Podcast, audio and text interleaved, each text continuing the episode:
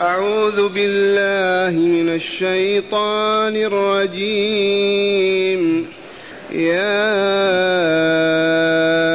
أيها الذين آمنوا لا تخونوا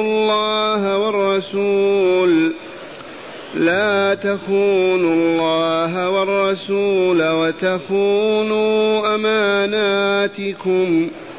وتخونوا أماناتكم وأنتم تعلمون.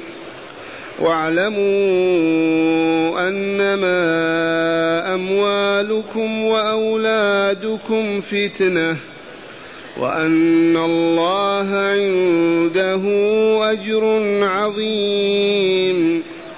يا أيها الذين آمنوا إن تتقوا الله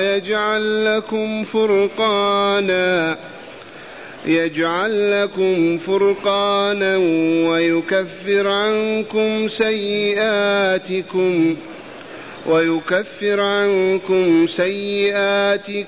ويغفر لكم والله ذو الفضل العظيم. معاشر المستمعين والمستمعات من المؤمنين والمؤمنات، قول ربنا جل ذكره: يا أيها الذين آمنوا. علمنا أن هذا النداء فيه شرف لهذه الأمة. الله جل جلاله وعظم سلطانه ملك الملوك رب كل شيء ينادينا، ما نحن ومن نحن حتى ننادى. الله ينادينا، ما كلف أحدا ينادينا، وذلك لشرف الإيمان. الإيمان الصحيح هو سبب هذا الفضل والخير. أما غير المؤمنين فلا يكلمهم الله ولا يناديهم لأنهم أموات غير أحياء. أما المؤمن فهو حي، إذا ناداه ربه قال: لبيك الله، وإذا أمر قال سمعا وطاعا، وإذا نهى كذلك. هذه الفضيلة ما ننساها أبدا. يا أيها الذين آمنوا، نادانا هنا لماذا؟ لأي غرض؟ كما علمنا ينادينا إما ليأمرنا بفعل ما يسعدنا ويكملنا في الدارين، أو يأمرنا لينهانا عما يشقينا ويخسرنا في الدنيا والآخرة. ثالثا، أو ينهانا تبشيرا لنا ليبشرنا فنزداد في الصالحات وبعدا عن المفسدات، أو ينادينا ليحذرنا من عواقب السوء، أو ينادينا ليعلمنا ما ينفعنا في حياتنا. فلا ينادينا لغير ما ينفعنا، وذلكم لأنه ولينا ونحن أولياؤه، والله ولي الذين آمنوا. نادانا هنا بقوله يا أيها الذين آمنوا لينهانا عن أمر عظيم، عن خيانته وخيانة رسوله وخيانة الأمانات. ويل للخائنين، ويل للخونة. لا تخونوا الله والرسول وتخونوا أماناتكم وأنتم تعلمون. لا بأس أن نذكر ما قيل إنه سبب في نزول هذه الآية لما جاءت غزوة الأحزاب وتحزب فيها المشركون في الشرق والغرب وزحفوا لإنهاء رسول الله وأهله والمدينة المنورة وطوقوا المدينة.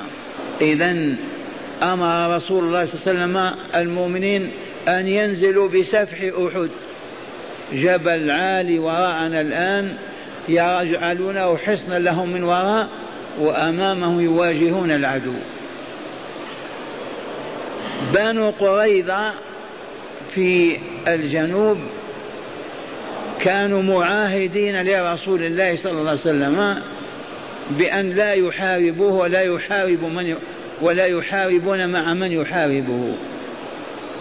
بنو قينقاع في السنة الأولى أجلاهم الرسول من المدينة لخيانتهم، السنة الثانية أو الثالثة والرابعة بنو النضير كادوا لرسول الله وهموا بقتله فأجلاهم من المدينة، وبقي بنو قريظة على ميثاقهم وعهدهم.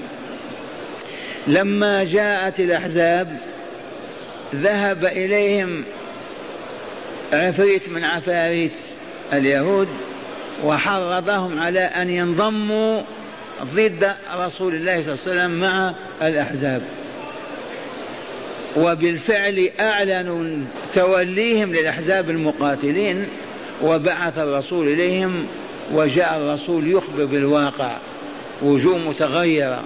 إذن وهزم الله الأحزاب بريح عاصفة وشردوا من الشرق والغرب، وحينئذ ما عاد الرسول بعد 25 يوم من خندق إلى بيته حتى نزل جبريل. الملائكة ما وضعت السلاح وأنت تضع السلاح يا رسول الله إلى بني قريظة، فأمر الرسول بالمشي إلى بني قريظة على الفور، لا تصلوا العصر إلا عند بني قريظة، ونزلوا حولهم وطوقوهم، وما كان منهم إلا أن رضوا بقضاء وحكم رسول الله صلى الله عليه وسلم فيهم. فبعث الله أبا لبابة، فبعث رسول الله صلى الله عليه وسلم أبا لبابة يعلمهم بأن الرسول حكم فيهم سعد، فتقبلوا الحكم. واجههم بأن يقبلوا حكم سعد، ولكن عمل بيده هكذا، بمعنى أنه الذبح، فكانت هذه خيانة لرسول الله صلى الله عليه وسلم ولله تعالى. أشار بمعنى إذا تنازلتم ورضيتم بحكم سعد فسوى يكون الذبح. ما إن أشار بيده أبو لبابة حتى وقع في نفسه أنه خان، ما كادت الأرض تحمله، وجاء وربط نفسه في سارية المسجد الموجودة الآن سارية أبي لبابة، وحلف أن لا يأكل ولا يشرب حتى يتوب الله عليه أو يموت، وما كان مربوطا بحبل في السارية 7 ليالي حتى نزلت توبته. وأرادوا أن يحلوا رباطه فقال لا حتى يحله رسول الله صلى الله عليه وسلم. هذا وجه خيانة، إشارة فقط، رحمة بأولئك اليهود، أشار فقط بيده ما نطق. فكيف بالذين يوجهون الكافرين ويساعدونهم ويعينونهم على الإسلام والمسلمين بالقول والعمل؟ إشارة فقط. ونزلت الآية يا أيها الذين آمنوا لا تخونوا الله والرسول وتخونوا أماناتكم وأنتم تعلمون. ولما كانت العبرة بعموم اللفظ لا بخصوص السبب، فالذي يتظاهر لنا بأنه تقي ويطيع الله ويخون ويعصي الله في السر والله لمن الخائنين، يظهر أمام الناس أنه مطيع لله، يصلي ويزكي ويعمل الجرائم في الخفاء، هذا خان الله وخان الرسول صلى الله عليه وسلم. ولهذا جميع المنافقين يدخلون تحت هذه الآية، لأنهم يتظاهرون بالإسلام وهم يبطنون الكفر، فهم خونة وخائنون. هذا أولا، لا نخون الله والرسول في أوامرهما ونواهيهما، ما استطعنا فعله فعناه وما عجزنا عنه أعذرنا إلى ربنا. أما أن نتظاهر بالدين والإسلام ونخفي الجرائم ونوقعها في الظلام، فهذه والله لا هي الخيانة لله ولا الرسول، والله حرمها بقوله لا تخونوا الله والرسول ولا تخونوا أماناتكم. وهذه الأمانة كما تعلمون عن الرسول صلى الله عليه وسلم قال آية المنافق 3، إذا حدث كذب وإذا أؤتمن خان. الأمانة إن الله يأمركم أن تودوا الأمانات إلى أهلها. إذا وضع مسلم شيئا تحت يدك أو وضعه في صدرك لتخفيه لا يحل أبدا أن تخونه بأي وجه من أوجه الخيانة. استودعك مالا، استودعك كلمة، وضع أهله عندك، استأمنك على كذا، إياك أن تخون. فالله يقول وتخونوا، أي ولا تخونوا أماناتكم وأنتم تعلمون. آية المنافق، علامة المنافق 3 علامات: الأولى إذا واعد أخلف، الثانية إذا خاصم فجر، الثالثة إذا ائتمن خان. والشاهد عندنا في حرمة الخيانة مطلقا من عهد إليك بشيء وأتمنك عليه ووضعه تحت يديك، إياك ترضى أن تموت ولا تخونه، لأنها كخيانة الله والرسول. يا أيها الذين آمنوا لا تخونوا الله والرسول وتخونوا أماناتكم وأنتم تعلمون. عواقب الخيانة وآثارها وما تفسده وما تجعله في المجتمع من شر وفساد. من أؤتمن فليثبت على أمانة وليحفظها وليصونها حتى يقدمها لمن ائتمنه. هذا النداء. ويقول تعالى واعلموا أنما أموالكم وأولادكم فتنة، وهذا يشير إلى أن الخيانة للأمانة ولله والرسول سببها هو حب المال والولد. الذي يحب ماله وولده هو الذي يسبب له خيانة الله ورسوله والمؤمنين. واعلموا يعلمكم خالقكم بأن أموالكم وأولادكم فتنة تفتنون بها وتمتحنون، فلا يحملنك حب مالك أو البقاء عليه وكثرته على أن تخون الله ورسوله وتخون أماناتك. لا يحملك حب أولادك وبناتك وبنيك على أن تعصي الله ورسوله وتخون المؤمنين. واعلموا أنما أموالكم وأولادكم فتنة، هذه إشارة بل عبارة صريحة في أن الخيانة أكثر ما تكون بسبب حب المال والولد. الذين يعصون الله ورسوله أغلب حالهم ما هي مجرد شهوة، بل مجرد عمل للحفاظ على المال والولد. شاء الله أن يجعل المال والولد فتنة، أي محنة واختبار للمؤمنين. فمن ثبت وما أثر في حب ولده ولا ماله، فما سرق وما خان ولا غش ولا كذب فهذا نجا. والذي يستجيب لتلك الوسوسة وذاك النداء الشيطاني يخون الله ورسوله والمؤمنين. واعلموا أنما أموالكم وأولادكم فتنة، واعلموا أيضا أن الله عنده أجر عظيم. فإذا فقدت ولد أو فقدت مال لوجه الله تعالى فالله يجزيك بما هو خير، لأن عنده أجر عظيم، ألا وهو الجنة ونعيمها.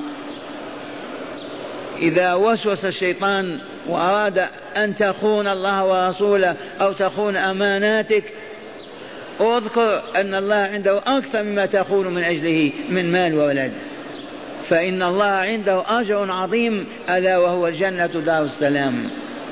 هذه التعاليم تعاليم من؟ هذه تعاليم الله. لولا ماذا نقول؟ لولا حبه لعباده الصالحين ما كان يوجههم هذا التوجيه، لأنه وليهم وهم أولياؤه. واعلموا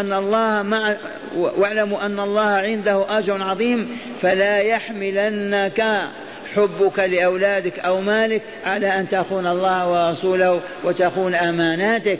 اذكر أن الله عنده أجر عظيم أعظم مما عندك من المال والولد، فاترك هذا الدنيوي وخذ الأخروي. هذا النداء الأول. يا أيها الذين آمنوا لا تخونوا الله والرسول. كيف تكون خيانة الله والرسول؟ بالمعصية. أمرك ما تفعل خنته، نهاك فعلت خنته، وأبشع من ذلك تفعل الظاهر وتخفي الباطن، هي الخيانة نفسها. أما أماناتنا أتدرون كل شيء أمانة، ذاتك أمانة الله عندك يجب أن تحافظ عليها، دينك أمانة استأمنك الله عليها، كل ما في الحياة أمانة وأنت مأمور بالمحافظة عليها. ولهذا أمانات كثيرة ما هي أمانة واحدة. ولا تخونوا أماناتكم وأنتم تعلمون عاقبة الخيانة وشؤمها وسوءها، أي وأنتم تعلمون أنكم خنتم وخائنون. لو في حال جهل أو عدم بصيرة أخف، لكن مع العلم أنها خيانة وتخون وأنتم تعلمون. واعلموا أنما أموالكم وأولادكم فتنة. هذا الكلام معناه أن أكثر الخيانات تكون بسبب المال والولد، والله يعلم ذلك وغرز الغرائز في قلوبنا. حبك لمالك وولدك يحملك على أن تخون أمانتك وهو واقع. إذن فعلمنا على أن نصبر ولا نبالي بأموالنا وأولادنا، لأن الله عنده أجر عظيم أعظم مما نريد نحن من مال والولد، وأن الله عنده أجر عظيم. هذا الأجر العظيم هو الجنة وما فيها من النعيم المقيم، والأجر مقابل العمل. ثم قال تعالى في نداء ثاني: يا أيها الذين آمنوا إن تتقوا الله يجعل لكم فرقانا ويكفر عنكم سيئاتكم ويغفر لكم ذنوبكم. تعطونه عطية يعطيكم ثلاثة. يا أيها الذين آمنوا إن تتقوا الله، أولا يجعل لكم فرقانا. ما هو الفرقان؟ الفرقان من فرق الشيء يفرق، إذا بان وانفصل وظهر. فالمراد من الفرقان هنا نور يقذفه الله في قلب العبد المتقي. صاحب هذا النور يصبح يميز بين الحق والباطل ولا يلتبس عليه أمرهما، يفرق بين الخير والشر ولا يضل في ذلك، يفرق بين المعروف والمنكر ويميز بينهما لما عنده من هذا النور الباطني. وهذا النور مقيد بتقوى الله عز وجل. إن تتقوا يجعل، ما تتقوا ما يجعل لكم. وسر ذلك أن التقوى وهي الخوف من الله الحامل للخائف على أن يطيع الله ورسوله بفعل الأوامر وترك النواهي، هذه التقوى تصفي الروح وتزكي النفس وتطهر القلب، ومن شأنها تستنير القلوب بهذا النور. وصاحب القلب المنير يفرق بين الحق والباطل ولا يلتبس عليه أمرهما، بين الخير والشر، بين المنكر والمعروف، بين النافع والضار، كأعلم ما يكون بواسطة النور الذي في قلبه. والذي لا نور في قلبه يتخبط في الظلام، لا يميز بين الحق والباطل، يقف إلى جنب الباطل ويظن أنه واقف إلى جنب الحق، يقول المنكر ويظن أنه يقول المعروف، وذلك لجهله. فمن هنا تقوى الله عز وجل.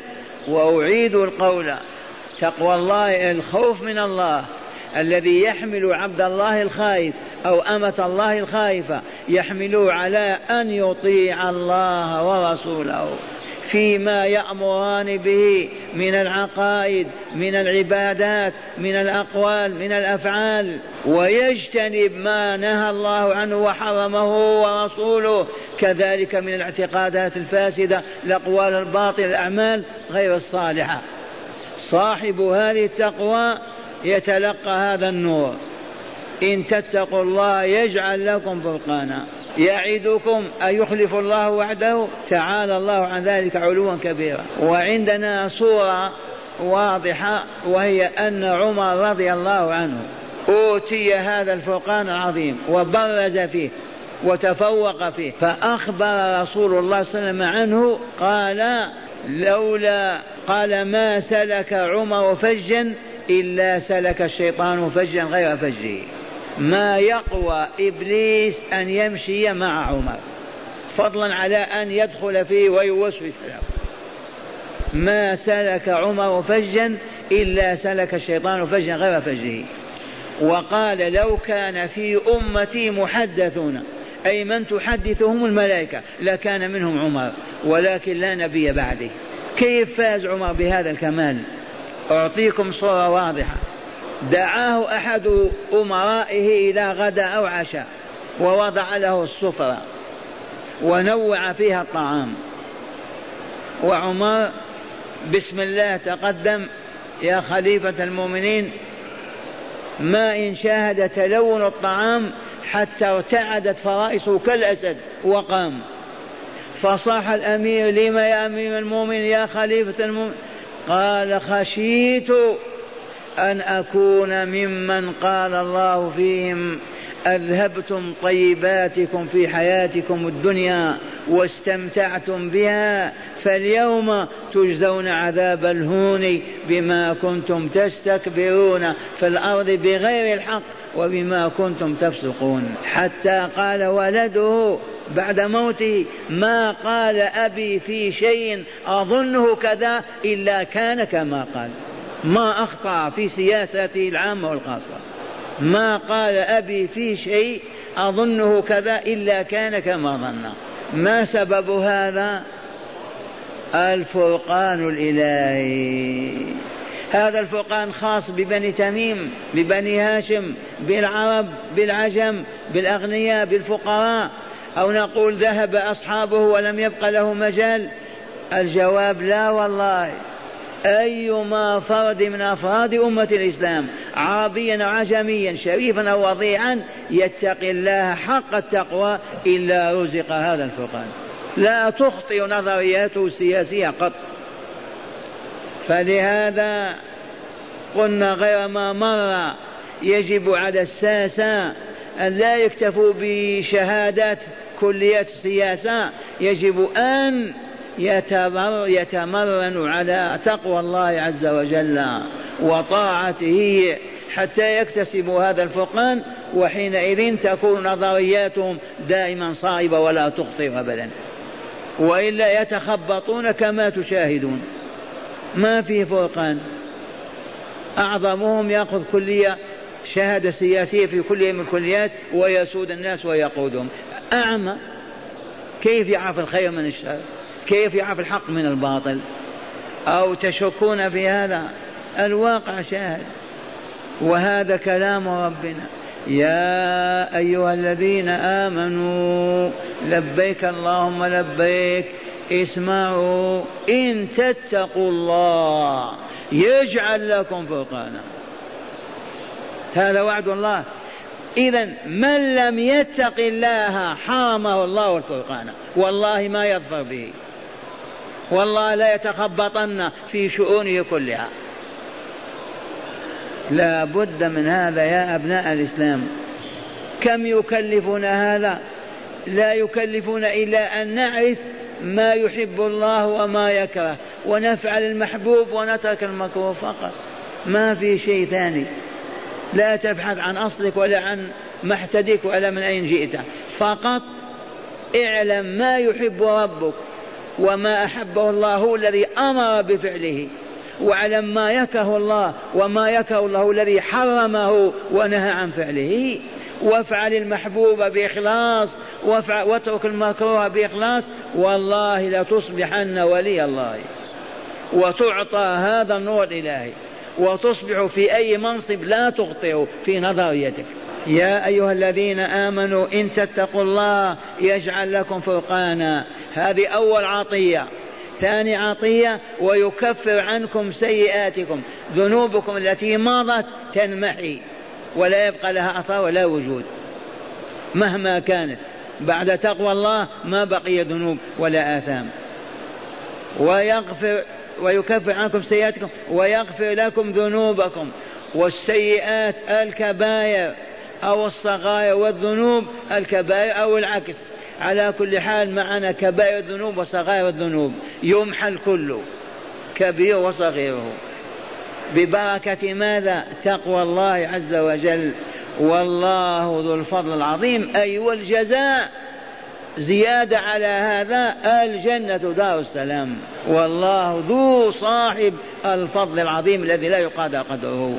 قال أهل العلم التقوى في هذا الباب بالذات لنستمع، التقوى المورثة للفرقان، التقوى المكسبة للفرقان، التقوى التي تعطيك الفرقان وتورثك إياه هي امتثال الأوامر واجتناب النواهي، أوامر الله ورسوله واجتناب نواهي الله ورسوله صلى الله عليه وسلم، امتثال الأوامر واجتناب النواهي وترك الشبهات مخافة الوقوع في المحرمات، ترك الشبهات مخافة أن تقع في المحرمات، لتكون هذه التقوى المورثة لهذا الكمال والموجدة لهذا النور القلبي. عمر ما انتفض، ما أراد أن يأكل من أنواع الطعام خشية أن يكون من المسرفين. إذن ترك الشبهات مخافة الوقوع في المحرمات، وشحن القلب وملء القلب بالنية الخالصة. لا بد وأن يكون هذا العبد نيته مملوءة القلب خالصة لله عز وجل، لا يعمل ولا يترك إلا من أجل الله، لا يتحرك ولا يسكن إلا من أجل الله، حياته وقف على الله، النية الخالصة. والجوارح بالأعمال الصالحة، جوارح مملوءة بالأعمال الصالحة، عين تنظر القرآن في المصحف، تنظر السماء وتحمد الله، لسانه يذكر، لسانه يشكر، أعضاؤه يمشي في سبيل الله، يقعد في سبيل الله، كل جوارحه موقوفة على الله. والتحفظ من شوائب الشرك الخفي، والتحفظ من شوائب الشرك الخفي. الشرك الخفي كما قدمنا ما قال إبليس لحواء وآدم: سميا ولدكما عبد الحارث ما يموت أو ما يصاب بمرض، هذا شرك خفي. قولك لولا فلان ما حصل كذا وكذا شرك خفي، وبينا أنه كلما تقول سأفعل غدا قل إن شاء الله، أو يكون من الشرك الخفي. المهم هذه التقوى تقوى خاصة، تبهتم، وهي أولا فعل الأوامر والنواهي كاملة، ثانيا فعل الأوامر واجتناب النواهي مطلقا، ثالثا ترك الشبهات، إذا الأمر اشتبه عليك هل حلال أو حرام اتركه حتى ما تقع في محرم. شحن القلب بالنية الصادقة بحيث تكون حياتك لله دائما، جوارحك كلها منقادة في طاعة الله. ولا نقول لا بد من تحقيق هذه كلها، أما الأوامر فعلها والنواهي فلا بد، أما النية الخاصة فلا بد. يبقى الشبهات أو كذا ما تحل بين العبد وبين ولاية الله عز وجل. إذن هداية الآيتين: أولا تحريم الخيانة مطلقا، وأسوأها ما كان خيانة لله والرسول، تحريم الخيانة. دلت هذه الآية الأولى على تحريم الخيانة مطلقا، وأسوأ أنواع الخيانة ما كانت خيانة لله والرسول. عرفتم خيانة الله والرسول في أبي لبابة بالإشارة فقط، فكيف باللي يعلم ضد الله وينبه ضد رسوله. ثانيا في المال والأولاد فتنة قد تحمل على خيانة الله ورسوله فليحذرها المؤمن، إنما أموالكم أولادكم فتنة، في المال والولد والله فتنة، يا أيها الذين آمنوا من أزواجكم أولادكم عدوا لكم فاحذرهم. إذن في المال والولد فتنة، فعلى المؤمن البصير أن يحذر هذه الفتنة ويذكر ما عند الله يغنيه عن ماله وولده. قال في المال والأولاد فتنة قد تحمل على خيانة الله ورسوله فليحذرها المؤمن. ثالثا من ثمرات التقوى: أولا تكفير السيئات وغفران الذنوب والفرقان، وهو نور في القلب يفرق به المتقي بين الأمور المتشابهات والتي خفي فيها وجه الحق والخير. ومرة أخيرة أسمعكم الآيات أو الآيتين يا أيها الذين آمنوا إن تتقوا الله يجعل لكم فرقانا. أيخلف الله وعده؟ حاشا، يغفر لكم ويغفر لكم ذنوبكم ويكفر عنكم سيئاتكم. إذن واعلموا أنما أموالكم وأولادكم فتنة وأن الله عنده أجر عظيم. إيه المناسبة بين أموالنا وأولادنا فتنة والله عنده أجر عظيم؟ بمعنى ما تبعثك نفسك لحب ولدك ومالك على أن تخون الله ورسول، اعلم أن الله عنده خير من أولادك ومالك، عنده الأجر العظيم. يا أيها الذين آمنوا إن تتقوا الله كما علمتم تخافونه فتطيعون أمره تفعلون النهي تتركونه. ماذا يجازيكم؟ يجعل لكم فرقانا ويكفر عنكم سيئاتكم ويغفر لكم ذنوبكم والله ذو الفضل العظيم، أي ويعطيكم ما لا تطيقون من نعيم الجنة في دار السلام.